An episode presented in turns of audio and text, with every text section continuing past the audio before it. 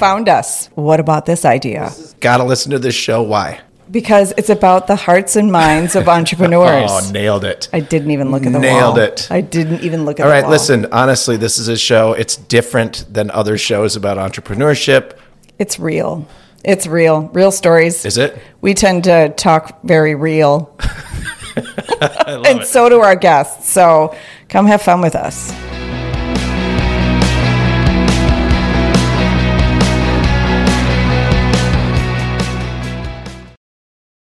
I think you're ready. I'm All ready. right. You ready? We're doing it. We're doing it. We're it. doing it. Uh, hello, everyone. Welcome to What About This Idea? What about this idea? I know we're gonna have to figure that out. I Everyone's know. like, "Would you just figure it out already?" No, Uh, no, it, we're, it's it's building. It's growing. Yeah, I mean, you don't come up with your signature way of saying the name of the show until second season, maybe. Is it Thirteen episodes in or something. I don't know. I think it'll be way beyond that. You know, it's just an evolution. It's an evolution. Yeah. You know, I, I always feel like we should say it like like we're sitting at a bar having a cocktail, and I go, Sam, what about this idea? Well, that's basically what it means. I know, That's and I feel like that's the way we should say it. it embodies the entrepreneurial spirit. It we does. both know that, and you know that we're sitting. I mean, we're sitting like w- twenty-five feet from a bar. I know. Yeah, like if if we just teleported twenty-five feet that way, we'd be in a bar. We're going to teleport over there later, aren't we? we are Yeah. going to teleport All over right, there good. later. There's no meat raffle tonight, though, so That's and we can't mention their name because they are not yet a sponsor, but well. maybe in the future. I mean, we could just mention you might want to be a sponsor, Du- Dusty's. Rusty- Oh, wow, sorry. Anyway, Rusty's Fruit. uh, should we do this? Should we introduce the show and get going? And I would love to. guest. Yeah. All right. Well, hello everyone. Welcome to. What about this idea? It's a great show. We're- Here we we've got a guest today. Let's do it. We're excited about this guest. This is this is Oh, we're gonna learn some shit. I am I just feel like you know you've always tipped me up to be the smart one on this podcast and I think, think that our fair. listeners know for sure that's not true. I think that's pretty. But true. now we have Mike here I know. and I'm thinking that really just kind of buries any kind of intelligence I could have brought to the table. Well, uh, hello, Mike. Uh, hello. How are you? I didn't know what to do with that intro. Well, so here's the deal. Um, we have uh, we have had is someone is someone I'm red. You're red. Yeah. Okay. We have had guests. Whatever. This is never going to work. The video on on this. It's fine. We'll have something. You can watch whatever we've got.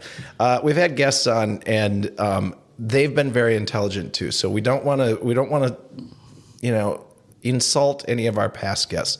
But what we did realize early on is that um, we don't know for sure. We're, we're fairly certain that the word entrepreneur is uh, a French word. That was going to be my first question. Oh. I, I want you to go with it. What then. that was going to be my first Get it, question. get I'm after so it. excited to find out because we have been wrestling with this. We decided it must be French, right? Mm-hmm. Entrepreneur. we. Yeah, we. We like yeah. No, no, he's he's saying Oh, a we. You are correct. Tell me more. because you're a professor. So Yeah. we're gonna get the dictionary. Well, whatever whatever's in your head, we want to know. I once asked one of my French friends, what's the French word for entrepreneur? And they laughed. So I assume you're correct. That's fair. That's a nice way to find out for sure it's French. Yeah. Well, I, I'm so glad to be here and, and to help you get this kicked off. Yeah. We, we live in one of the great entrepreneurial um, ecosystems in the world. I absolutely love greater Minnesota entrepreneur ecosystem. I love what we're doing here in the Twin Cities. I think we've got a lot of great players. Um, like to And I've this. had a chance to hang out with a whole bunch of them. Uh, and uh, you know we're we're so execution forward here, um, and I think that's what it takes to be a good entrepreneur is to um, stop planning and start doing. And uh, I'm just always amazed at all the things that I see popping up around here, and um, everything from hats to mittens to food products to new whiskeys and you name it. It's fun. That's right. Well, tell us if you were given, and I'm about to do this for you, if you were given just an open space to introduce yourself, how would you start? Because when I asked you that Yeah, when the- you first came in here, I thought we could take the whole show there- just it's hard to do it in 60 seconds or less. Uh, first and foremost, I was a broadcaster in my life, uh, eventually uh, working my way up through the radio dial and owning my own radio station down in Mankato and eventually taking over my father's radio station down in Austin, Minnesota. Uh, and that was kind of my early career, my early dream. What what did I want to be when I grew up? Own radio stations, um, and I was able to to sell those radio stations when I was uh, just about 35 years old. We sold them in the year 2000. And along that journey, I'd started uh, four dot coms because that seemed to be the thing to do in the 90s. Three of them failed miserably. Um, and, uh, you know, It burst in the dot com they- bubble, did they? And, uh, no, they they you know all could have been successful. I just couldn't come up with a business plan. But the fourth, I was one of the first um, players in the online automobile space. So Ah. I went to six car dealers in one day and basically asked them, you know. You spent five hundred dollars on stupider things than this, and they all agreed with me, and I started a company. and uh, it That's grew. a nice way to introduce yourself. Yeah, sell it before you build it. That's a, a, a. I didn't know how smart I was back then, um, but that that really led the way, and that grew into a very very large company. We were, I think, doing business in twenty some odd states, and newspaper publishers, and publishing magazines, and reverse print, and and doing a lot of back end work. Do you uh, mind me asking what the name of that company was? That- well, we started as MinnesotaCars.com because nobody defined their .com bigger than their geography because I wasn't that smart.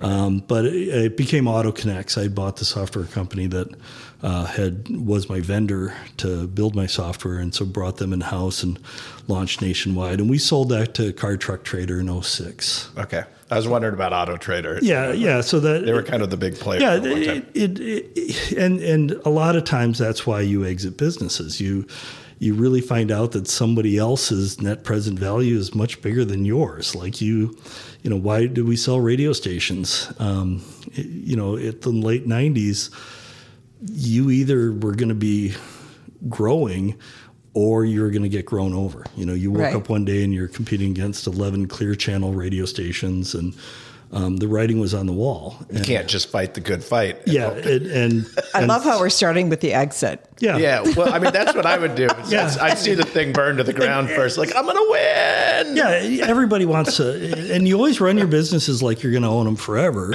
and you nurture them and you do all the right things. Um, but yeah, you know when it's time to to to take your cards off the table. And and I, my counsel to people is, are you learning anything anymore?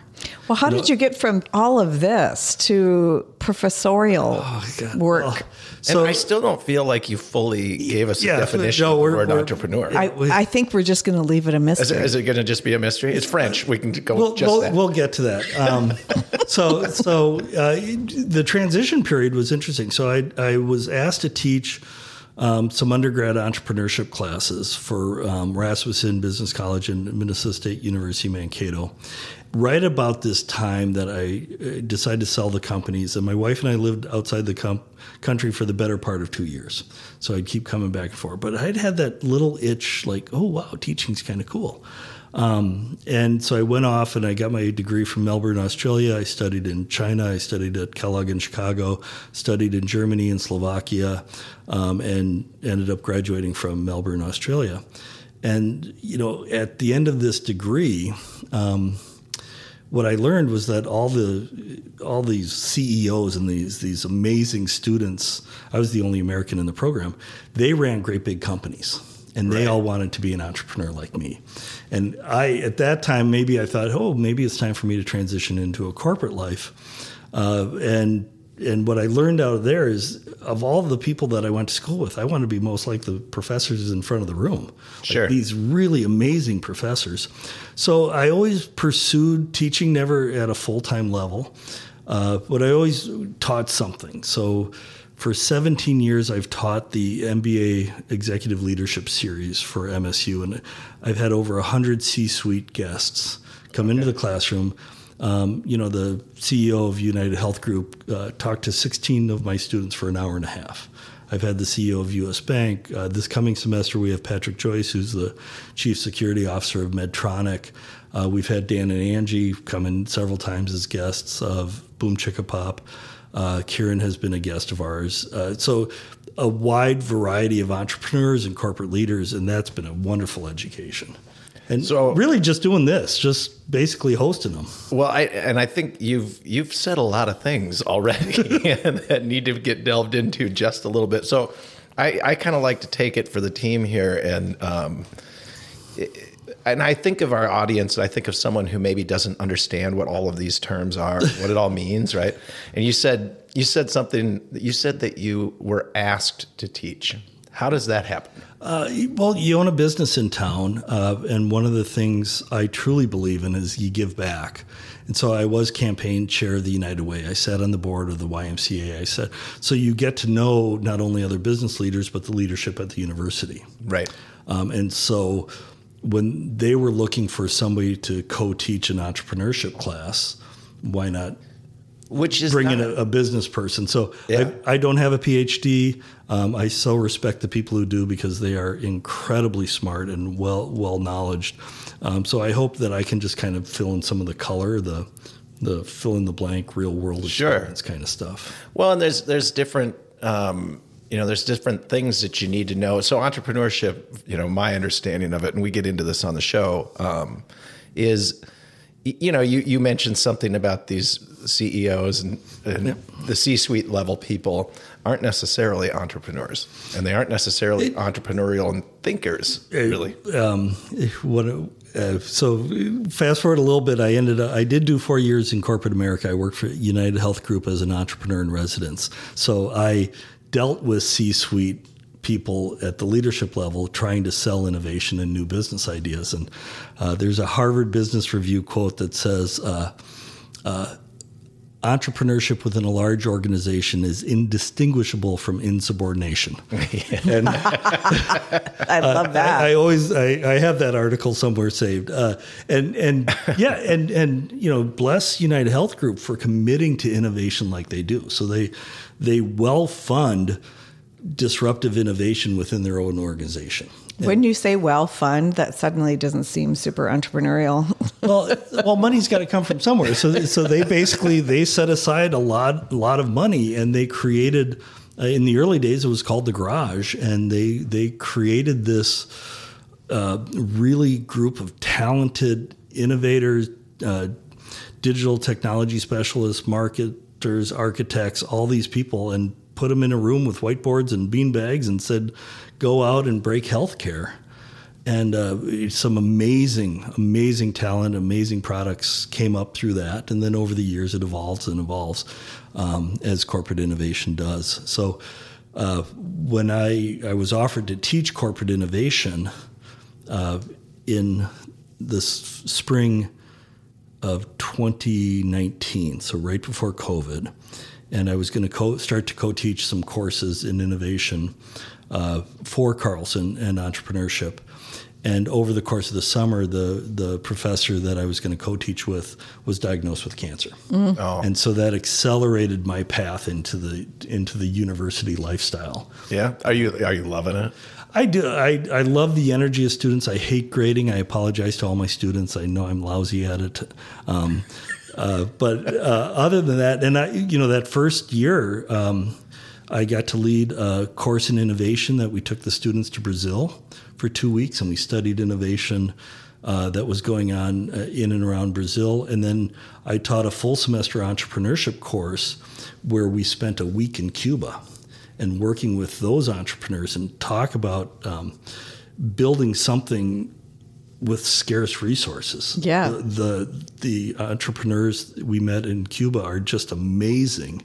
Um, and really saw that aha moment, that transformational moment happen for a lot of those students. Uh, we were in Cuba when COVID broke out. Concerned you wouldn't yeah, get so back. I, I think imagine. we're the second to the last Delta flight off the island for a couple years, so that was exciting. Yeah. Uh, but you know, I now get to teach entrepreneurship, uh, both at the master's level, uh, but more more often at the entrepreneur, uh, the undergrad level, uh, and and really try to challenge the students to come up with a breakable and testable idea within 12 weeks. So this isn't long-term product development. And Carlson does have advanced entrepreneurship courses uh, in where you do get to spend time over over a year or even longer to develop your idea. But um, this the first brush with entrepreneurship is, you know, sell something to somebody pretty darn fast. Right. Get that initial feedback. Test your assumptions. And these are like uh, college age students. Are they graduate Yeah. age students? Are Uh, they, most are college age. Um, you know, we and, and from uh, the neat thing about the introductory course that I taught, not the master's course that I taught, uh, the introductory is across the whole campus. So I have engineering students, I have um, art students, and and you see the teams that they build. Um, you know, It's we, interesting. It's interesting. I, you know, I've, I've, I've done some, some teaching. I taught for about 10 years in, in technology and, um, I, I, I didn't have an entrepreneur class, but I had a class that was required them to be very creative. And, you know, you, you, you bring kids into the classroom and you put them in that structured environment from the industrial age, how we created that environment. And it is, it's certainly not the best way to learn. And then they get their heads into, I'm going to learn in this this format that doesn't actually work and then you pop them into an entrepreneur class and you're trying it's this balance between actually following the format in which you're teaching and also opening up the environment for them to think outside the box and experiment and make mistakes and they don't have to be right. There's not a right answer, sort of thing. I can imagine you coming in as a practitioner really creates a better environment there because you're not following this. that, that's the problems I always had with school was like the, like I couldn't conform. but And first of all, I'm not the best entrepreneurship teacher at Carlson by any means. There's some really amazing people there. Um, I just kind of try to do what I, I do. Um, and every class I teach gets a little better, you know, and then I'm still on my learning journey uh, on how to do this right. Uh, Do you think you're kind of an entrepreneur yourself, Mike? So I'm thinking Yeah, that never, there's not an end game here. it's, Right. it's, um, I, I just like and I just say yes to a lot of things. Um, I, I, w- I was the second. Hence him sitting here. I was the second and fifth Jersey Mike's franchisee in the state of Minnesota. second and fifth. Yeah, so we opened the second store. So we opened the second store in Minnesota and the fifth store in Minnesota. I like it. Um, and I sold those during COVID. Uh, but you know, my partner is amazing in that, and he was able to. Um, we were able to set him up with the better financial partner to take those southern Minnesota stores where they needed to go. Um, so I, I was just so happy and. I learned a lot about running restaurants, um, and, and I knew a lot very of theoretical things about running restaurants, and now I know all the non-theoretical things. Yeah. Well, I think that is the ultimate entrepreneurial ground, right? Because you will run out of money. Oh, I You mean, they're always running on a. Have to serve tables. You will have to run out and get lettuce. I mean, you're you're. It's the ultimate. I can pivot at any moment. Business. Yeah, I, I think the only original insight I've ever had on entrepreneurship, because I just haven't seen anybody else say these words. Um, there's only two reasons why businesses go out of business, why they fail. They grow too slow or they grow too fast. So the trick is to keep it somewhere in the middle. scary. That's so. sc- So let me ask you this. Now that you brought that up, you advise a lot of entrepreneurs. You you teach kids about entrepreneurial thinking. You are an entrepreneur.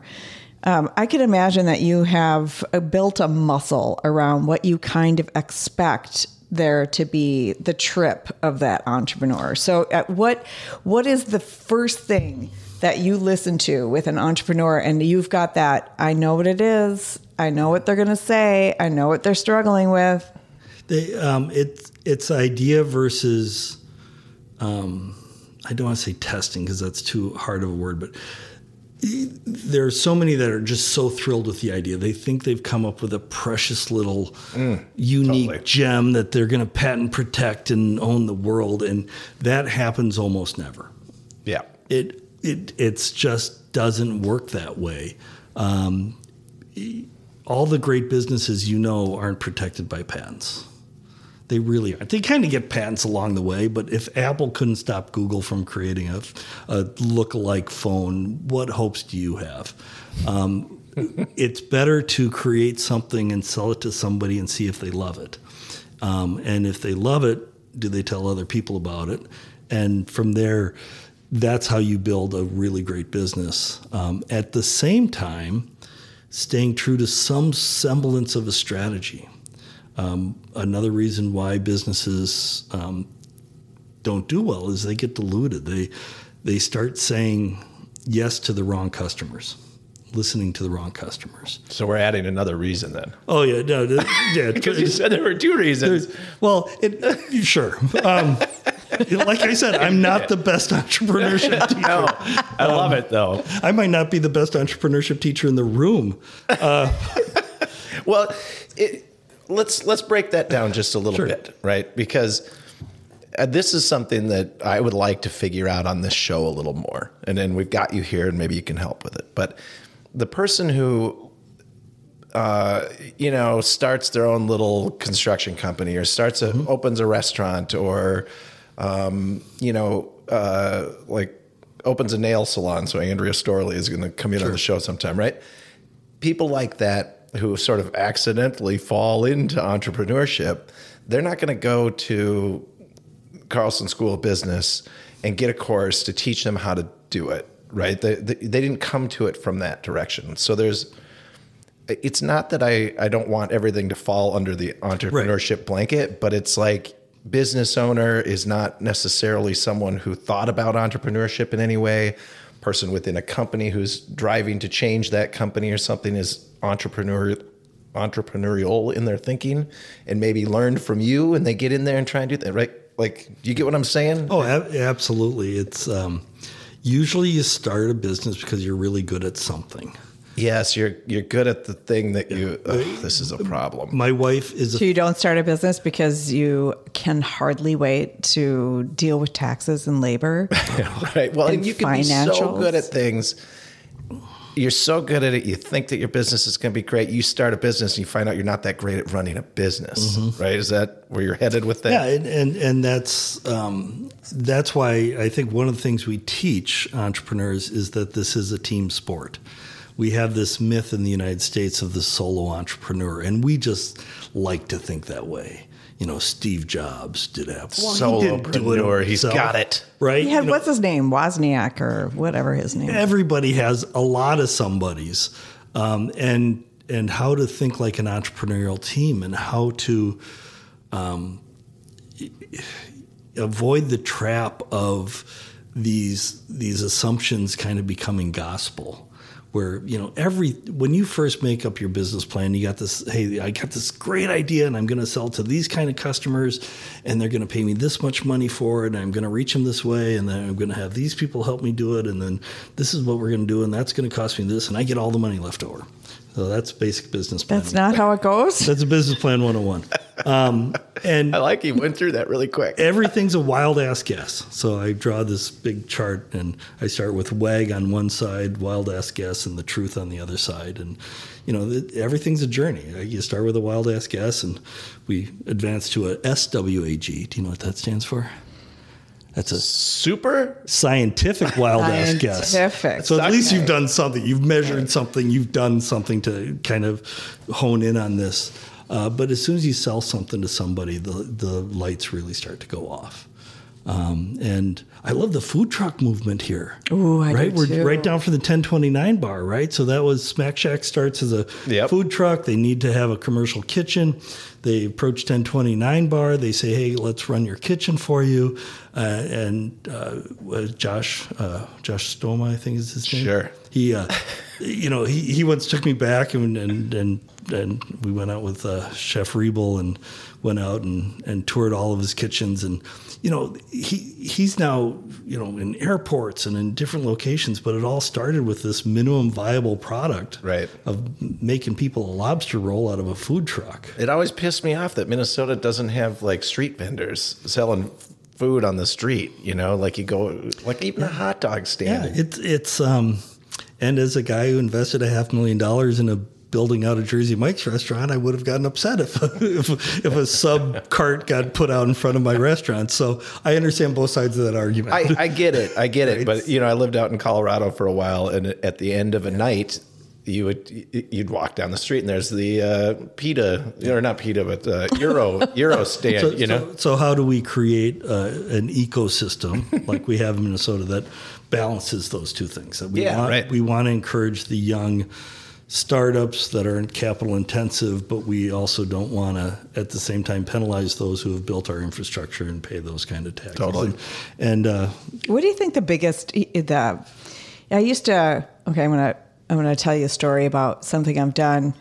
Um, I used to do a lot of work in a previous company that I had about building entrepreneurial communities, and there'd be this list of things you do in a community to to inspire entrepreneurs. Right? You do you'd have a maybe an incubator area you'd have good funding for them you'd have good mentoring you'd have all those things right? There's this checklist that that often would be created for communities to be entrepreneurs. But the fact was that they communities would have the same thing in each of the communities and one would be wildly entrepreneurial and the other wouldn't be Yeah. right? And and it really came down to the catalysts the things that what what what did you do when if you were a junior in high school and you said to your teacher i want to be an entrepreneur i think i want to build these things said no right junior in high school ever right well maybe no no but I'm, I'm just saying because it's because there's it's so hard to even know what that means but Well, the, yes, we- the you. system doesn't support that, but systems that did support it created entrepreneurs, right? So if that wasn't a crazy question in the community, that tended to create a very entrepreneurial community. Yeah. Right? It's a it's this catalyst, this mental state. How would you how would you see that? Yeah, I think that's a great way to look at it. What the vibe, and I'll I'll, I'll do you one better. So I've traveled now to thirty some odd countries, and you know the entrepreneurial environment of the United States is very different than the entrepreneurial environment around the world. Um, and I remember I, I got asked to teach uh, in Germany uh, an entrepreneurship class. So I went and taught it over the summer to these wonderful master's students. And I was talking about bankruptcy just kind of casually, just kind of, you know, the concept of bankruptcy. And one of the students raised their hands and say, you know, in Eastern Europe, we don't have that. I'm like, what do you mean? You go to jail. You borrow somebody money from somebody, you don't pay them back, you go to jail. I'm like what? You know, that talk about case like a right? core entrepreneurial value we have in this country is hey you can try and then you know if, if things screw up you go bankrupt and you get to stiff your creditors and not go to jail. Um, in some countries you pass your debts down to your grandchildren. All right. Yeah. Like, scary. yeah, hundred year why we're so in debt. So, so again, United it- it's and you know, I ran that small business center for the university down in Mankato, and my counterpart here in the Twin Cities had about the same budget, but needed to serve three million people rather than three hundred thousand people in, in the region. Uh, so the St. Thomas Small Business Center uh, hyper focuses their activities. Where I did a lot of, I was pretty broad. I helped everybody from new startups to businesses looking to acquire $50 million of funding and everybody in between. Um, the Small Business Development Center at St. Thomas focuses on pre venture education, um, and then they support capital acquisition really well. And, and I haven't talked to, to the folks over there in a while, so I don't want to speak to them, but an amazing resource in this community. But again, because there are other resources out there that play a different role in that ecosystem. Um, and I think Twin Cities is great because this entrepreneurial ecosystem keeps regrowing and redeveloping and, and i think it's alive and well here yeah, it's uh, it's really i mean great. Places But it's hard to put your finger on it, and that's what I. I mean, even right the, the way you said that, like it's it's hard to put your finger on Well, it. and- and- what is the what is the catalyst, right? What is it's it's people expecting and being okay with someone asking what about this idea though i mean you know Yeah, it- what it- about this way to idea? bring it back? Well, way that's what to I was bring it thinking when you were talking about the junior in high school. Like that's what that kid is going to ask. hey, wh- what about this idea? And and and I love so that's the it's a great title of a podcast. Well, thanks. well, we should do that. And yeah, you probably should. Start a show on that. Um, uh, yeah, sorry, I just got the trademark on it. Uh, no, uh, uh, the the the next question is now what? You know, how do you take it from idea Huge to question. execution? And um, you know, we used to teach this really poorly. So the first time I ever taught entrepreneurship, 100 level class was we had a big thick textbook and then your deliverable at the end was a you know half a ream of paper bound with your bound business plan. Oh God, um, and I would have flunked out. you know as, as a guy who's created a, a, a quite a few businesses and exit i never once had a document. Um, now one of my mentees uh, uh, megan who runs ExpressionMed who should be one of your guests she's just amazing We always love guest recommendations. she she's amazing. She loves business plans. So she and I like argue. We we flip roles. You know, like she takes the professor's role. Um, I love business planning.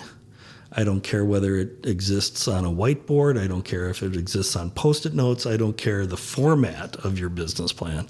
But you should be constantly in the business planning, testing, your execution. Um, pay attention to the metrics that matter, um, and and you know it's there's no one place one to do it. But hey, what about this idea? Great. what can you? What's your? What's that next step? What are your riskiest assumptions? And I think human nature is to go after the easiest things. yeah, They yeah, do, sure. You don't want to test the hard things.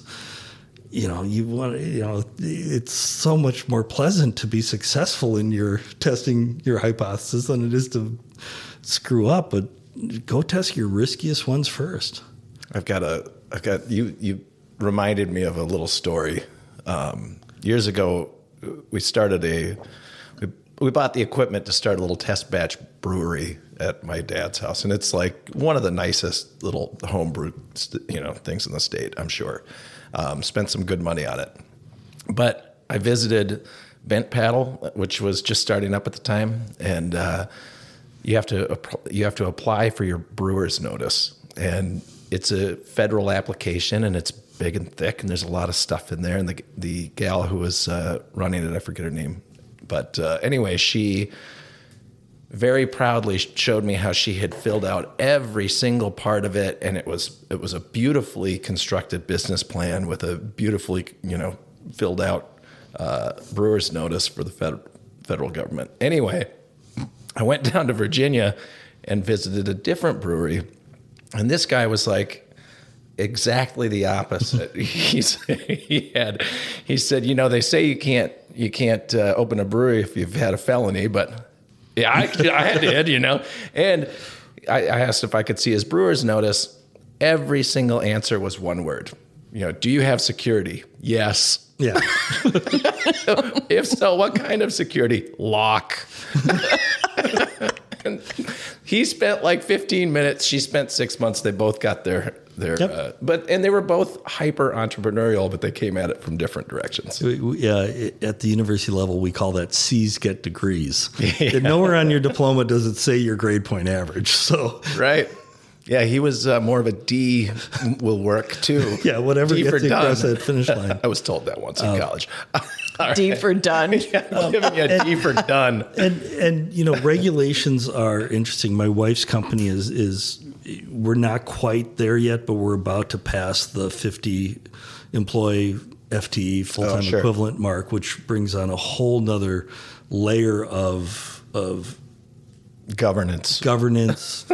Compliance Regulation. reports, regulation, and my wife, being a fabulous psychologist, doesn't want to do any of that. No, no. So it's falling on yours truly to uh, to go and Luckily, Build it. Build a team. Find someone you've else. done this. yeah, we're building and, and we're building an amazing leadership team for her, and um, you know, growing up as a com- company. Um, I think one of the things that you have to talk about with execution is how do we transition from a company of experts to a company of expert processes? Yep. And as and you're going to do it here with this podcast, you know. So I'm like the fourth or fifth guest, I guess. But when you're into the 400th guest, you will have a process lined up. This, you know, you're going to. Juliet is a process gal. I am kind of a process girl, but I, you know, I try and resist because Sam is really good at spont- spontaneity, and I'm tr- I'm learning to be spontaneous. Yeah, I mean, my, my hope for the show, and I, you know, we'll take our, our first break here, or our, our only break. But my hope for the show is that that all different levels of people interested in in what you know, it could be business ownership, ship, it could be starting something brand new, it could be um, all types of different entrepreneurial thinking. Might get something out of it. So, Mike, you're uh, you're you're doing good. I mean, a this is the most pro- professorial uh, guest we've had. Well, plus he's been on the radio, so I, I'm excited to see how he would say, "What about this idea?" What about this idea? And there are, I did work through it one time. I said I did it for you one time, and I put the emphasis on different parts of it, and you can you can get different questions out of that. So, but we're not going to do it. we'll be right back with What About This Idea? More after this. I love it. Thanks.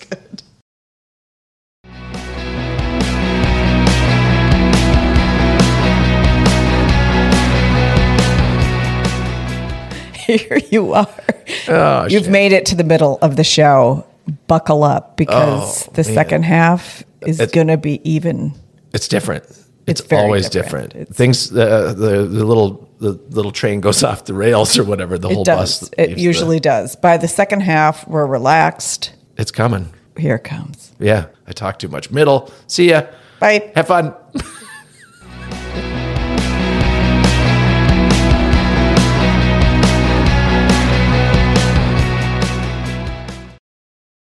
All right, we're back for the second half. I think we should have our guest say the name. I, I do too. Mm-hmm. what about this idea? Ooh, it's getting more fun. yeah. Today's contestants are It's about Well, it. at least at least you fully get the spirit of what we're going Well, for. I- I- and I do. I tell my students this that I kind of see teaching as being a game show host.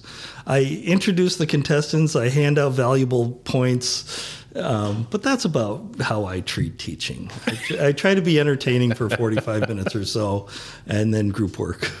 What do you think? I have to ask you, like, what do you think the biggest mental blocks are for entrepreneurs? Like, you, you know, when people come to you and they're like, I'm having this, that, this, that issue, like, what do they say? I mean, are they, is it just they don't believe in themselves? they they shoot for perfection before launch. Hmm. That is, and it's not really a mental block. It's this quest for it's not quite done yet. It has to be absolutely perfect. It's I'm not going to open up my restaurant until I've spent six hundred thousand dollars in in painting walls. I hear this building all the time. and and buying, fr- you know, doing all this rather than making it in your kitchen and go serving it to friends and saying, "What do you think?" Yeah. you know, um, and then would you hire me to come and give this food to your friends, and then enough money to buy a food truck or a, Heather Asbury, I, I, she's got Heather's in South Minneapolis. She was catering forever. You know, she was in restaurants, but she's not a chef. She's not. Yep. But she knew she had a good product before she opened that store. and it takes ten years to become an overnight success. Of course. You know, the um, it it takes hard work, but the people who get to it fastest. Um, and some things do have to be perfect. If, by the way, if your goal is to become a dentist, be a good dentist before you start drilling teeth. I'm just saying. Um, Go to But, school. Learn to be a dentist. um, if you have a product design, um, one of my favorite things uh, that's really, I don't want to say it's brand new by any means, but it was new to me. Uh, this idea of creating landing pages and digital advertising as testing platforms. And this is extremely powerful. We used it at the corporate level, United Health Group. I, I've had innovators from General Mills come in and present to the class. Uh, but use Explain use- that to me in detail, So, would you? so I don't know what that means. we don't you don't have to build so let's say i'll, I'll, I'll give you a, um, a little fiction here Yeah. uh, um, i've got an, a, a new idea for a protein supplement and okay, so this is a. uh, yeah, i'm just making this up uh, but I do have one point of clarification. Does it have to be a physical Nope. widget? Nope, could, could be, be- I I have this idea for a software product you download on, Okay. on your cell phone and it does this, that, and the other thing. Okay. So it can be digital, can be real. Don't you don't even have to build it. What you have to do is build a landing page, so some place on the internet that explains your value proposition, and at the bottom of the page, you say to find out more, enter your email address here, or enter your mobile phone number here, mm-hmm. and and uh, this has been used by major corporations here, where they, you know, if I'm if I'm trying to to do a protein bar based on Count Chocula cereal, the riskiest assumption isn't that I can't take Count Chocula cereal and make a protein bar. The food scientists know how to do that. Right. You know, that, that's that wouldn't be a risky assumption for General Mills, but do we know the Does anyone do the it? customers want it? So now I run I get it. run a couple hundred dollars a week of Facebook ads. Are they commented on? Are they shared? Are they liked? And then when people click on the Facebook ad, they go to this landing page. And do people click on it and give you their information at the bottom of it and say, hey, send me more information? And you can test different value propositions and you can test different landing pages and price points for hundreds of dollars, not tens of thousands of dollars. Okay, so but there's two parts to that, right? So so you you've got to get the landing page built. I get that. It's it's relatively easy these days to get you know a, a website built to do that sort of stuff. Um, and you've got to pay the advertising because I think this is another mistake that entrepreneurs or people people wishing to start a business but not knowing kind of the, what the first steps are there's a shyness or there can be a shyness where they've got the great idea they're really good at the thing they're doing but they they get all set up they get all their little blocks and everything's ready and then they don't tell anyone. Yep. they don't no one knows. And then they're like oh shit why is my business failing? Like well it's not actually it's not no one even knows it exists it can't fail if, it, if no one knows it exists. Even worse is then they knock they they go on sale. They knock twenty percent off all the price, so that the Oh. people who happen to find them now get a discount. So Right. are paying them even less money. Uh, yeah, that's a good point A too. lot- don't discount your shit yeah. A lot of people throw parties and then forget to send out product. the invite. or your product Yeah. yeah. Yeah, I'm sorry. You're Uh, Well, you, it's you're throwing a party and not sending out an invitation. Right, right. That that is what it is. I used to sell radio advertising, so this is yes, yes. Um, you have to commit to the advertising, but from a testing standpoint, the digital mediums are so they're so designed and built, um, and there are actually dot coms out there that will help you build these campaigns um, if if you want, but. They're, they're not that hard to do. We have students do them all the time. Uh, You're totally full of information here, though. yeah. Yeah, what? What Because- Well, because the thing is, this is this is something that people starting out here. Oh, there's all these places that do this stuff, right? But it feels like a predatory landscape. It- Exactly. It, does because you you look around and you're like, oh my god, I, I even mentioned the fact that I have an idea, and now. It- 60 different people are emailing me. I've got onto some list somewhere. They all seem to know exactly what it is I'm looking to do and they're all trying to sell me something. Yeah. And how do they how do they wade through that? Like what what yeah, do they do? I've never understand the business model of trying to sell something to non-successful entrepreneurs. It seems like you'd make so much more money selling to people who are already successful. Um, but uh, yeah, they Fair. hi, hiring um, uh, hiring people to do things for you is another. You got to do it at least once yourself. Um, you know, it's, you got to spend a few months in QuickBooks, and then you can go out and hire an, a bookkeeper to do it for you. But you got to know. Same philosophy. I have the same. Yeah. I just said that to my business partner. I'm like, I get love that it. we're gonna we need a bookkeeper, but I need to know. How to bookkeep, Yeah. right? I need to know You can't just pass it off on day one. exactly. I need to know this marketing strategy. Like, where are we going with this, so that I can be a part of it, right? Yeah, I need to know the systems of what you're doing and what I'm doing. And we're and we saw that especially with the early Kickstarters and all those websites where what you're really doing is is selling the value proposition, just testing for interest before you build the product.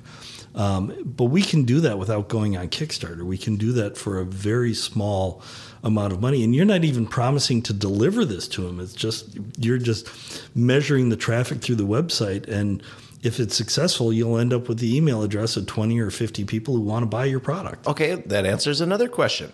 Is is 20 or 50 people success? Is that is that good enough to feel like you've you've because I feel like it is. You know, there, there's a book called Zero to One. One's the hard number.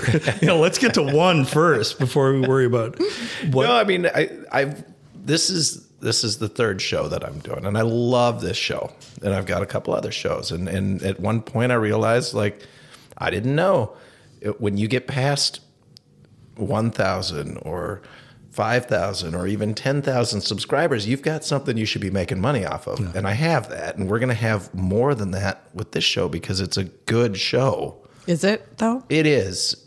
Well, I mean, the, I think, you know what? The measure of a good show is, is What? how often the hosts say it's a good show. Oh, okay. Like, this for sure. This for sure. is a good show. You know, This is a really, really good show. well, given the quality of the guest today, it can't go anywhere. but I, oh, so oh, up, up. No. where's your drum roll? Isn't Ba-dum, there- boom. Okay. But boom. Yeah, wait, I have that. I know. That's Oh, what I was hold thinking. on a Push the button. Wait, wait, Push hold- the. Uh, we're I'll- we're I'll not get it. really good timing No. experts here. Oh, you can't hear it because I don't have it on. Ready? Oh, we'll we we'll we'll let it. That Timing great, is though. everything. No, that was Timing perfect timing. everything. That was the that best comedic timing ever. It took forever for us to get. There. Do That. you think that a kid who starts a lemonade stand Yep. and sells Oh God, support the kids. I love this. I know. I knew you'd like it that I, I- brought up I kids. love it. He's very partial to kids, you know, and I. We should dive into that sometime because it's. I think that it's the innocence, right? It's that you haven't It's the stolen so their creativity, right? They're just like, you know what? This is the best fucking lemonade stand ever. They get so Yeah, into it, and they do. and they sit there for hours. I was at one. I And was they just pay Venmo people. now. and they pay Venmo. I saw that, and that, what a brilliant thing! Because I'm not going to give you just twenty cents. I'm not going to give you a love it. quarter on Venmo. I'm going to give you like five, ten bucks because you're entrepreneurial. Do you think that kind of practice Oh, is really important? Absolutely. I, I, you know, I hear this story, and I did it myself. I, I, I don't know when I even started working. I, I found a business card.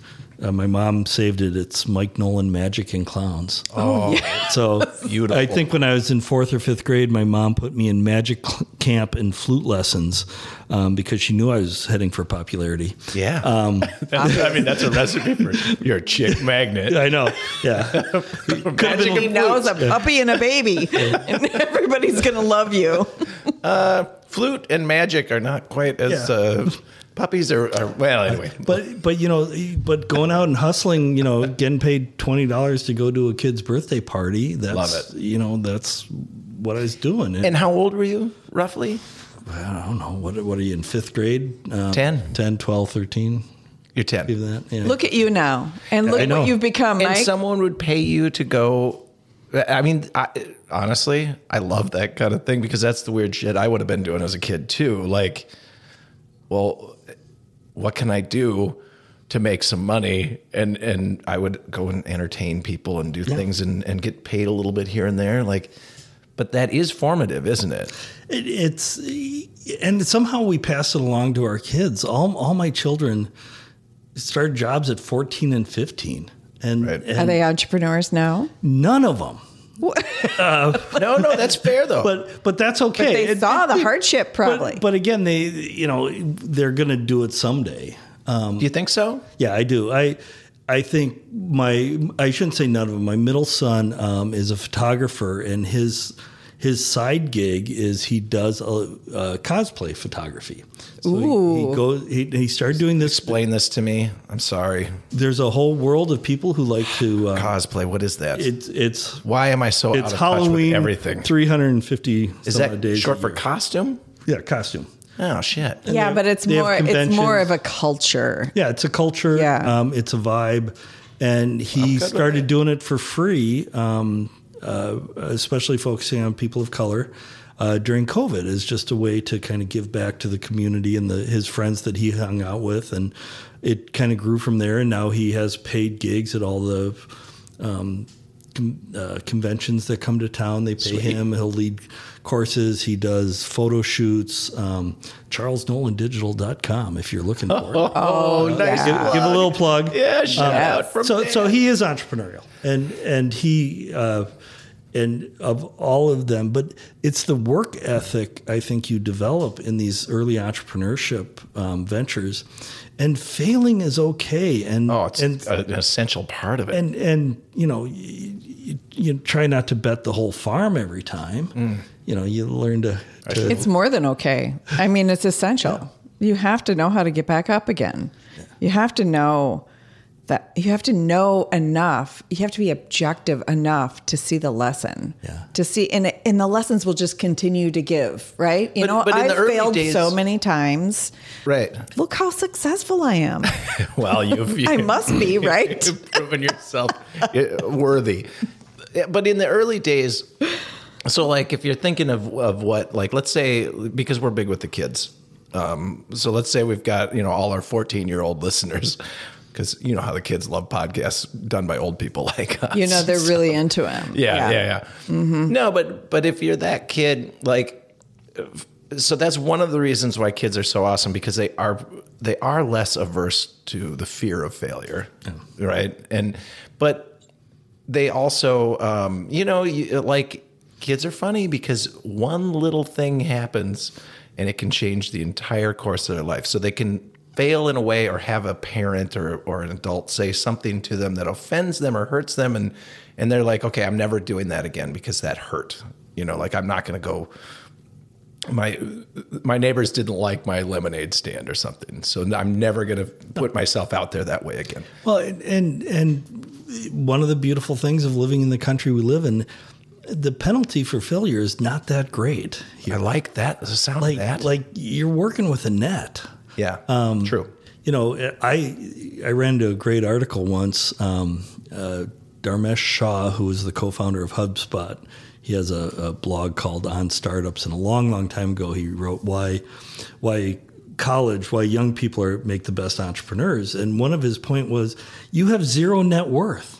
Like you're not, not risking losing anything. anything. There's No Yeah. risk, right? You're not supporting a family or paying a mortgage or, They- you know. once you get into your 40s and 50s, starting a restaurant is scary because you sign a personal guarantee and they'll come and take away everything that you had.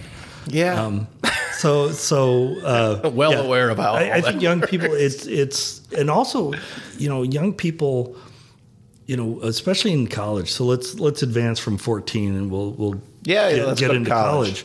college. Um, you'll never have an opportunity to hang around more diverse, more cool, more people with that that v- wonderful mindset ever again in your life. Or, and Oh, be, it's totally and like be this- open to it. Yeah, Oh, and, I- and you sit around and you talk for hours and hours. You got, Pontificating on platitudes about philosophy Those are and big words. yeah, I mean, She was a professor. What about this? What about this idea? See how? Yeah, yeah. See how yeah, I brought yeah. that back? Yeah, yeah. It's called a uh, comeback. And Uh, oh yeah. Well, you were in radio. You know. so, so you know, what about this idea? We're going to do yoga mats for farmers, and then you'll have somebody say, "I grew up on a farm. I know all the people down in Worthington." Then you're going to have somebody say, "I'll write you the website," and pretty soon you have a team, right? And you'll never have that again in your life. That's So right. You- and you also might have someone who's willing to say that's a stupid fucking idea, Yeah, like, which is fine too. Well, there go the 14 year olds. We'll have to bleep that one out keep in Oh post. no, we're, we're explicit. It's uh, it says explicit, it's explicit content. Yeah, we, we can't. We, we don't have a single fourteen. which is actually super attractive to the 14 year olds. right. That, that might Yeah, that's our first really, yeah. fourteen year old. That's weird. Uh, no, the other thing. Okay, so kids, the, uh, let's college, younger, it doesn't matter. Full of potential, right? And and we as old people, older people, uh, look at that and we're like, oh yeah, remember when I used to have potential and all that? We're, we all did fine. Um, one of the I, I'm not uh, like I'm not sure how to address the racial inequities that we have, but what always what I always come back to with it is how much wasted potential are we going to just leave out there by not including people? Like think of the ideas that have died because we just didn't give them a, a, a voice, a, a place to speak and do all of this stuff. and To- also to the, the generational effect of Oh, that because God, it's so like miserable. you know that's why we ask you your kids your kids are going to become entrepreneurs one of them already has right Or maybe they and it's because they don't want to but they know it right but they're Yeah. in it- because it's passed down it's to the the, generation they've seen it Yeah, it, it's the the role model and the the mentorship that you receive. Um, you can't you.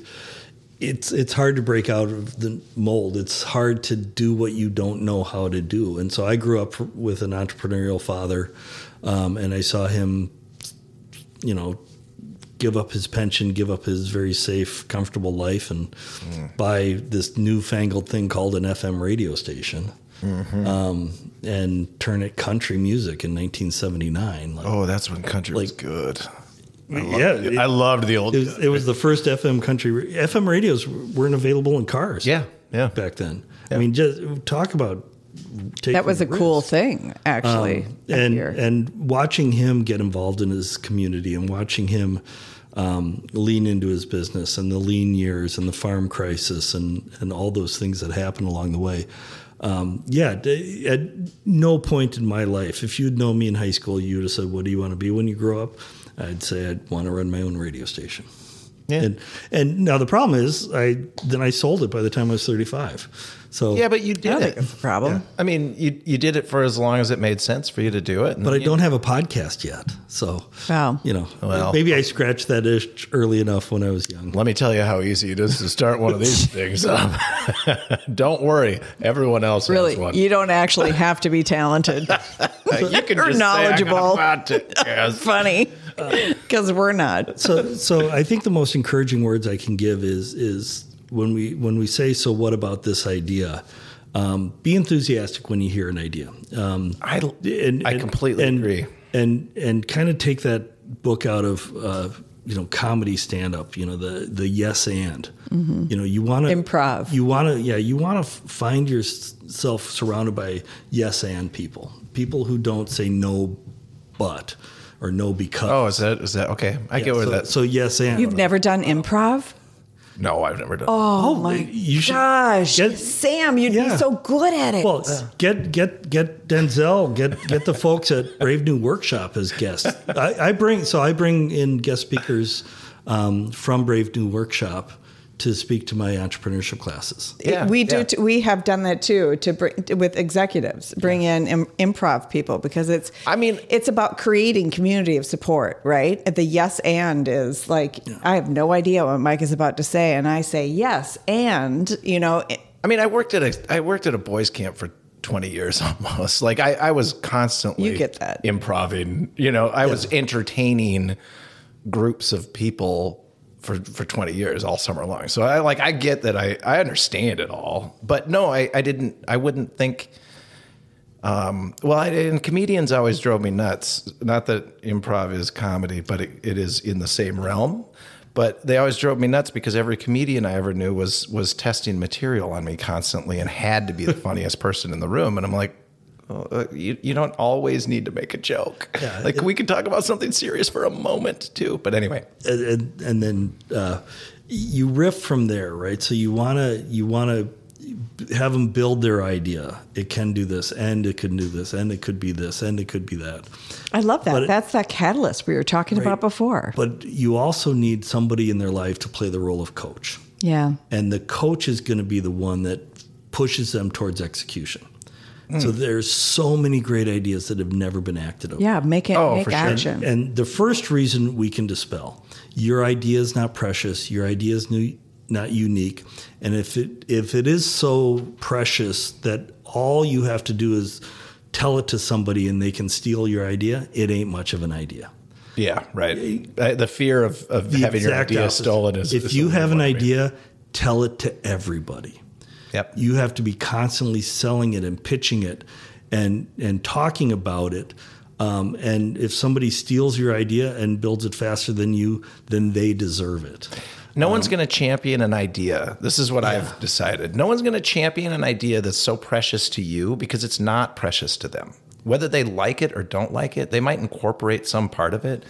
But when you've got an idea that you want to bring forward, it's like knowing that it's 10 years to overnight successdom, right? No one's going to spend 10 you say that years ag- overnight successdom.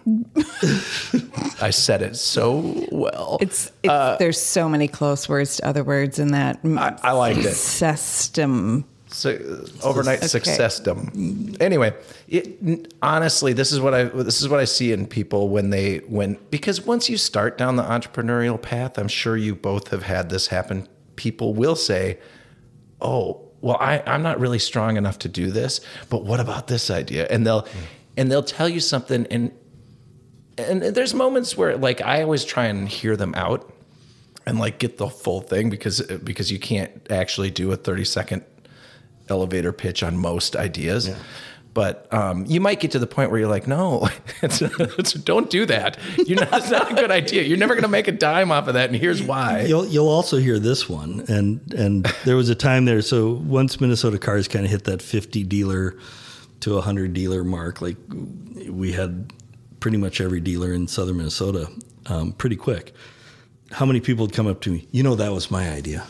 Oh, for sure. I had that idea before you had that idea. I'm like, everybody had this idea before Wow, I had this me- idea. Putting cars on the internet was not a unique, precious gem. So what was the difference? You just maker? did it. You just did it. I did it, and also I happened to own radio stations, so I could advertise the hell out of it. Right. So- but, but you did I wasn't it. the first person in southern Minnesota to do this. you mean you created your own your own medium for getting messages out? Yeah, it's- where where people talked, and then the message got out to people. But and it also- something as a result. It also limited my vision. So 2020 hindsight is because I defined myself really where I owned radio stations, North Iowa Right. and Southern Minnesota. I probably could have been much bigger, much faster had I. So I Twin Cities wasn't on my horizon uh, Right. back then, and my first employee quit, and her husband helped found and was general manager of CarSoup. Okay, which Uh, and nothing untoward happened. There, was no idea stealing. It was they saw an opportunity, and I wasn't doing anything yeah, fair to enough. grab that opportunity. Yep. Um, that no, you know, no blame to their family. They did a great thing and, and created a, gr- a great. A great product, and how stupid was I to say, "Hey, you know, I'm going to work down here in southern Minnesota where there are 450,000 people living. Why should I go up to the metro where three million people live?" Yeah, why would you want to break into a market like that? Yeah, You- um, seems silly. crazy. yeah. So, so I again, just I think that there's a there's a lesson here. I, I mean, I I, think, think, there's we've a, the- a a, really big places. lesson, and and and so it brings up all the other facets, the systemic influence on how someone becomes and continues to be an entrepreneur, building an idea, building a business, building that, and there's some tenacity there, right? There's some. Uh, I, I like to call it stupid belief in your idea, right? Like, like y- I think that's you fair. have to be able to cut the noise out of you know really being uh, sure that your idea make sure that you're not faking it till you make it completely in the business. I hate fake it till you make it. By the way, I, I hate it. I really it really. I'm so glad that me. you interjected with Sorry, that comment. I just was- hate it. no, I hate it when people say that though, because it's like, well, I don't think I don't think most serious entrepreneurs are faking anything. They're like fucking nuts. well, They're I nuts about their certain- idea. so so I'll, I'll put an asterisk on that.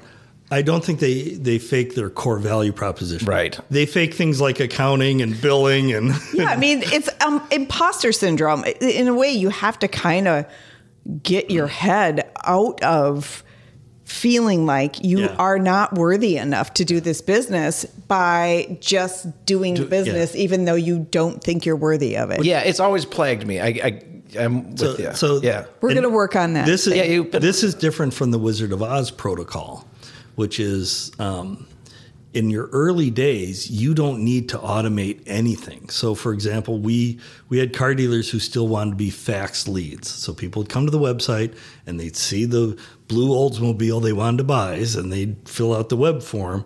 Well, the car dealer didn't have email in 1997. yeah, I remember. So they those wanted us to fax it to them.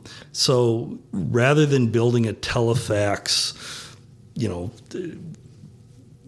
computer interface, which would have required tens of thousands of dollars at that time, Yeah, my office manager, my part-time office manager, would take the the stack and put them in the fax machine and fax them one at a time. Groupon started uh, the same way. So there was no automated thing behind Groupon. You filled out, you bought a Groupon, somebody went and made a PDF and sent it to you. Yeah. Like that's so fake it till you make it. Um, I, I think it's it only it sounds crass. It sounds like they're not really delivering value, and I don't. I like that can part of it. understand it in that con. it- Yeah, That's I- not what it really But is. I like In your that your point of view that it has to do with more of the um, get up on stage and sound like an expert. Don't let your own self doubts take you down. Where where it drives Sound me like nuts, the I- best of you. Yeah. Sound like the best of you, and So not you're your projecting biggest fear. positivity is what you're saying. Yeah. You're you're pro- so that's you're thinking of that as faking It's, it uh, till you make it.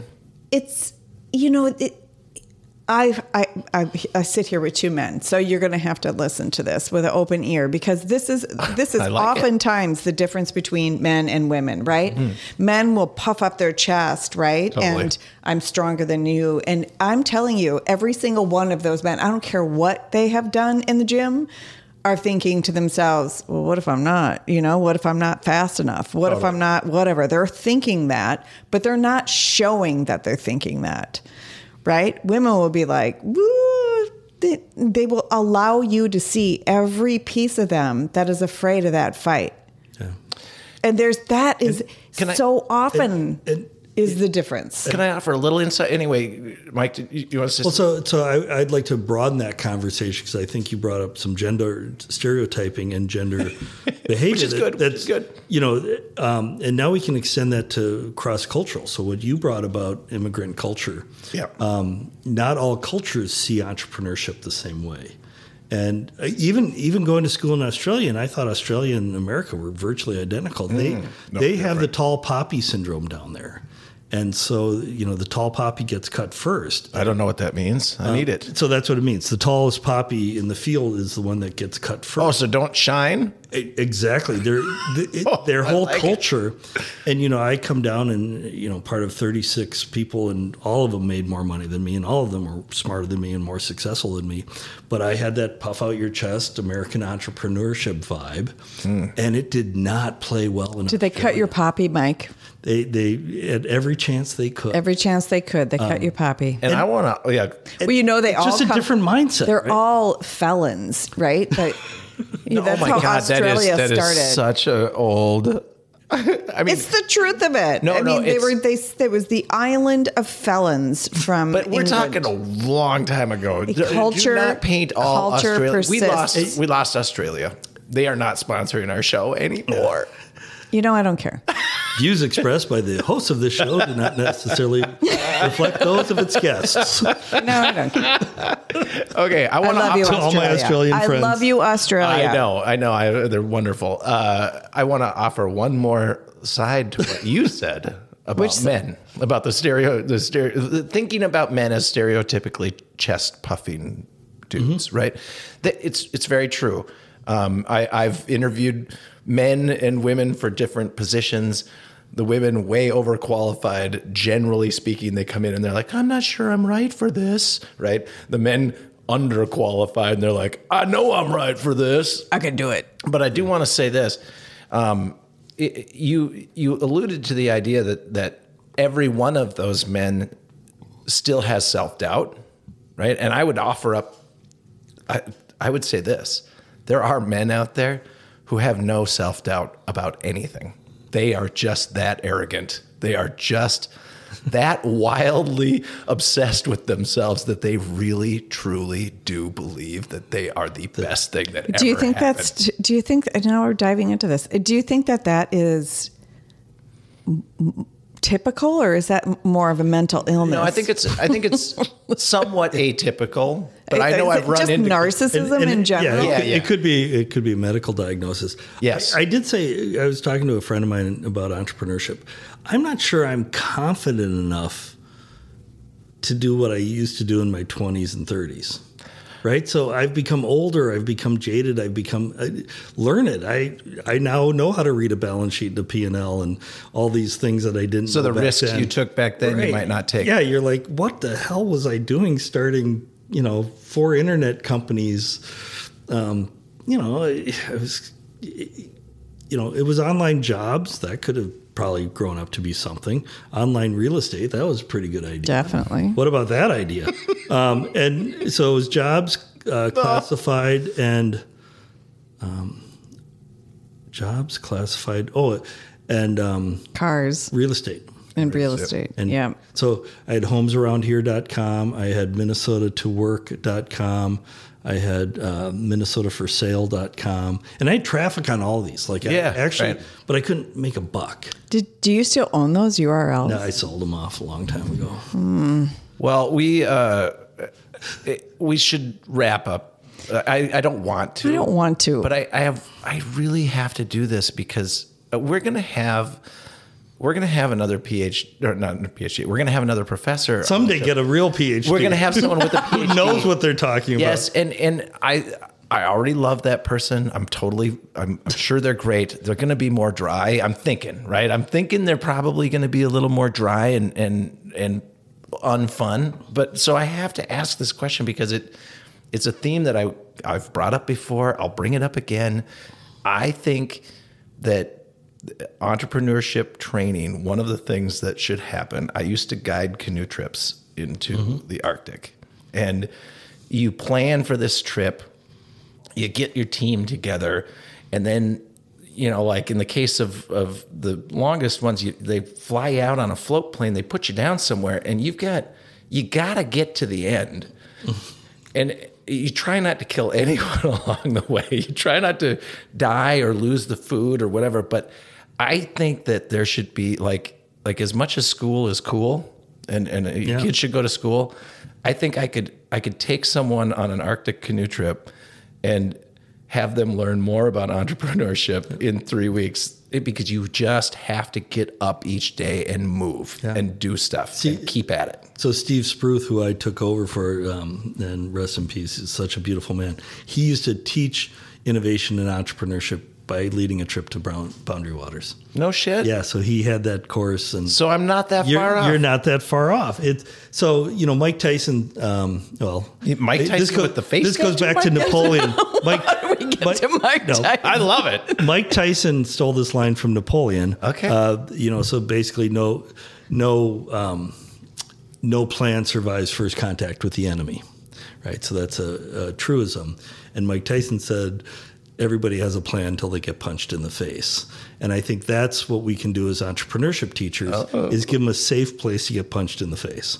Yeah, because love getting punched in the face, you know, Yeah, like you're going to you be live. you're going to be in a safe place. You're going to be able to try to sell something to somebody. You're going to have a team around you, um, and you know, worst thing that's going to happen is you get a B. Like this is a really safe place. It is. and and, and there's an unsafe nature to entrepreneurship and and that's you know i've not i've i've not in 3500 miles or whatever it is of canoeing with kids i've not let a single kid die a couple of them have come pretty close i've probably come pretty close but they lived through it Uh, in in entrepreneurship man the it feels risky to do things, but it is uh, just like those canoe trips. Like when you're on them, you don't like it. It sucks. It it feels really. You wake up every day and you're like, oh man, I. I But then you go back out. But you want to do it again because when you get to the end, you're like, damn it, I I don't know. Like two weeks later, you're telling your friends like, yeah, it was a great journey. yeah. like I, and and I think if I look back on all my entrepreneurial journeys, and and again, they're not done. Um, I I bought three buildings in partnerships in the past six months. Like the, this is just what we do. Um. You, you learn the value of friends. You learn the value of partnerships. You learn when partnerships go bad. It's I've been through a few of those. yeah, and Yeah. we all have. All you know the three camp. of The, you prepare for the camping trip, but oh, every boundary waters trip is great until it you know the first Oh, I love that punching thing. Although I mean, it's a bit rough. Um, it's a bit male. Um, but I would say if you, the thing is, I think what throws entrepreneurs off is that they don't expect to be punched, Yeah. and they feel like they someone just came up and cocked them without them knowing. And the idea is, as you said, expect the punch. Be ready for it. What, what about this idea? You'll a be- podcast called "Get the Punch Out of the Way." Just go on and get punched. You know, take it in the face. What- so You I- said that So I will tell you lot of one, one of my favorite entrepreneurship um, uh, teachers at the U of M.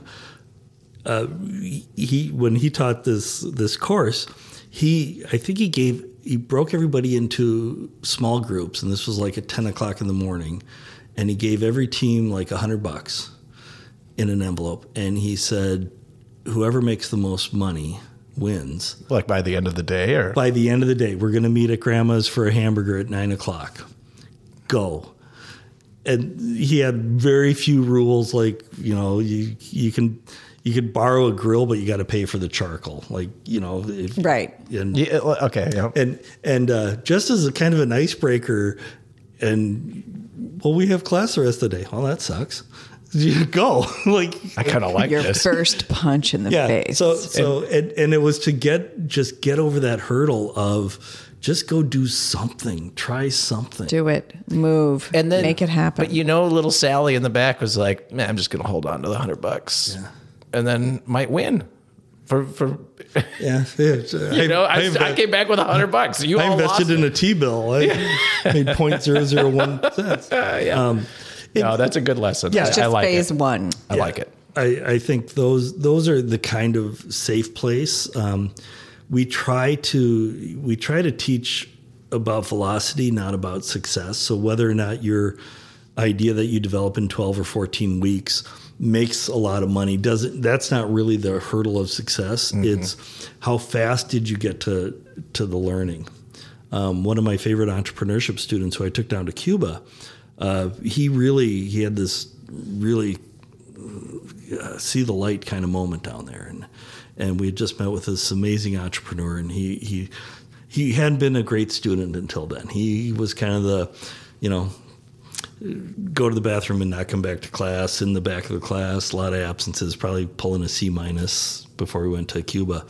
And so as I got to know him better, uh, it turns out he made eighty thousand dollars selling an item. So he, there was a hip hop song, not a culture that I know much about, that mentioned a, a specific product. He found a dropship manufacturer that would make the product with these words on it. Um, he advertised on Instagram and Facebook, and you know he played that funnel and down through a Shopify cart, and he made eighty grand. And I'm like, I said, that's like capstone entrepreneurship. That's like what? Why? You know, you could go on Shark Tank Yeah. with that kind of income. and and but in his mind that wasn't entrepreneurship That's fun. in his and again he was an immigrant he, he um he was a second generation uh, uh, uh, immigrant from Somalia and he, he- for some reason like he, he and his friends they didn't They didn't equate that with entrepreneurship. and, and just look on his face going I said that's good like write that up like just write that up and present that so I can give you a grade. Exactly. Um, and and I've kept in, in contact with this student. It's been wonderful to kind of see what he's been doing uh, since he graduated. And he's he's tried more and more of these kind of things, and some with success and some with failure. Um, but well, sometimes you get punched in the face. but yeah, so I think there are a lot. We should have called it a podcast. Sometimes you get punched in the face. well, I really appreciate being here. Um, I love this idea. Um, I, I love the idea of this podcast. Uh, You know, I reached out to you completely cold. Yeah. You could have come in here and been the biggest weirdo we ever met. I had no idea you. were Turns out awesome. you're a shiny star. only, You were only a, awesome. a slight weirdo. No. Um, I do know which end of the microphone to talk into. That's You- probably it's, my. it's more than that. I, I would, if we're doing this for any reason at all, it's so that someone can listen to it and understand a little bit better why they are the person who is so weird that they always want to do something new and all of that. You you bring it. You brought it home. You did it. Well, uh, thanks for calling me weird. That was a, Well, I mean, you're like Very a middle-aged interesting. white guy. I, we could have ignored you. no. Uh, yeah, it, it's it's. I, I've had so much fun in my life. I tell you, one of the great blessings is this uh, turnabout in my family. My my wife, of, we've been together forty years, and she's put up with all my entrepreneurial crap over the years. that's rough. She's just done a wonderful job, and now to see her not only flourish in business but absolutely kick my butt at it Oh, that's is, great. is just absolutely wonderful. Yes, next time you come on, let's dig into that. I want to know. Um, Yeah. Like Well, what what was it? and, and I and I will say this that um, you know I, I use podcasts as an example of a tough business plan because nobody listens to the first podcast. Uh, no one Like, makes you can't money get off to- of it easily either. You can't get bad. to ten thousand until you have that first one. So I know, right? I'm glad that I'm the, th- the third on the ver- on the journey. yeah. We haven't I mean, even launched this stuff yet. No, I, we've been at this long. I've been. Yeah. I, I know what I'm doing well enough to know that this is going to be successful. I because of people like you, and and it, please introduce us to more people who are.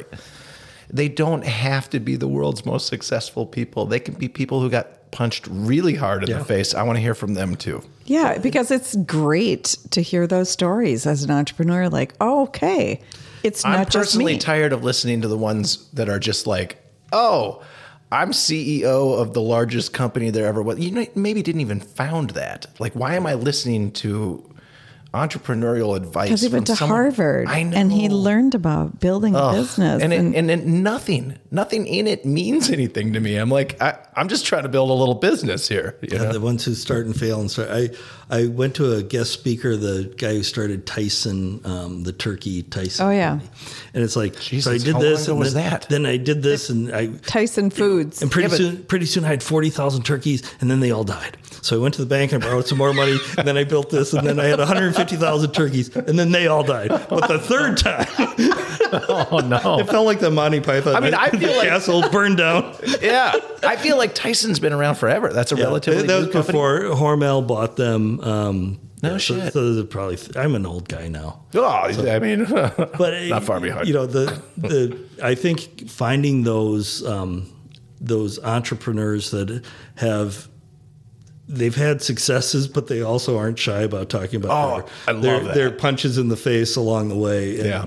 and the pivots, and you know that perseverer pivot is is that's a tough point to be at when it's just not working. Like like you're you're below cash flow, and I've been there for quite a few businesses where, you know, do I do I keep making, you know, writing checks every month into a business is not fun. oh, I did it. Um, and and how rough. how long do you do that for? And uh, you also, I, you know, I love my employees. I've had this great, wonderful privilege to having employed hundreds of people over the, my life, and you, that's a big responsibility. it is. it's a huge It's heavy. responsibility. and it's and treating them well and treating them with respect. And um, I will say that you know my father passed away about five or six years ago, and remember we sold the radio stations in 2000, so 16 years had gone by since these people worked for my dad.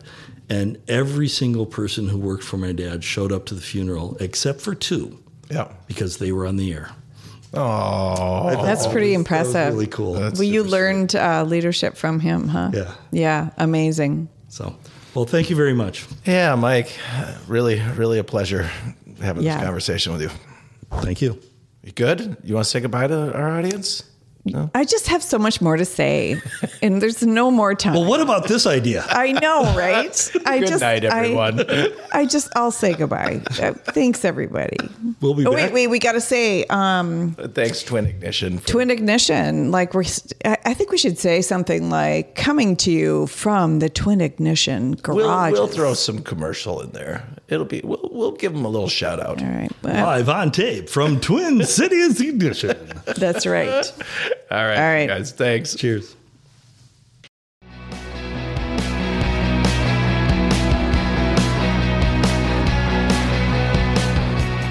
Don't cry. It's over. Oh, you did it. You made it to the very end of the show. You know what you can do to help us? What can they do to help us? They can tell their friends how awesome this show is. Yeah, why not? Why not?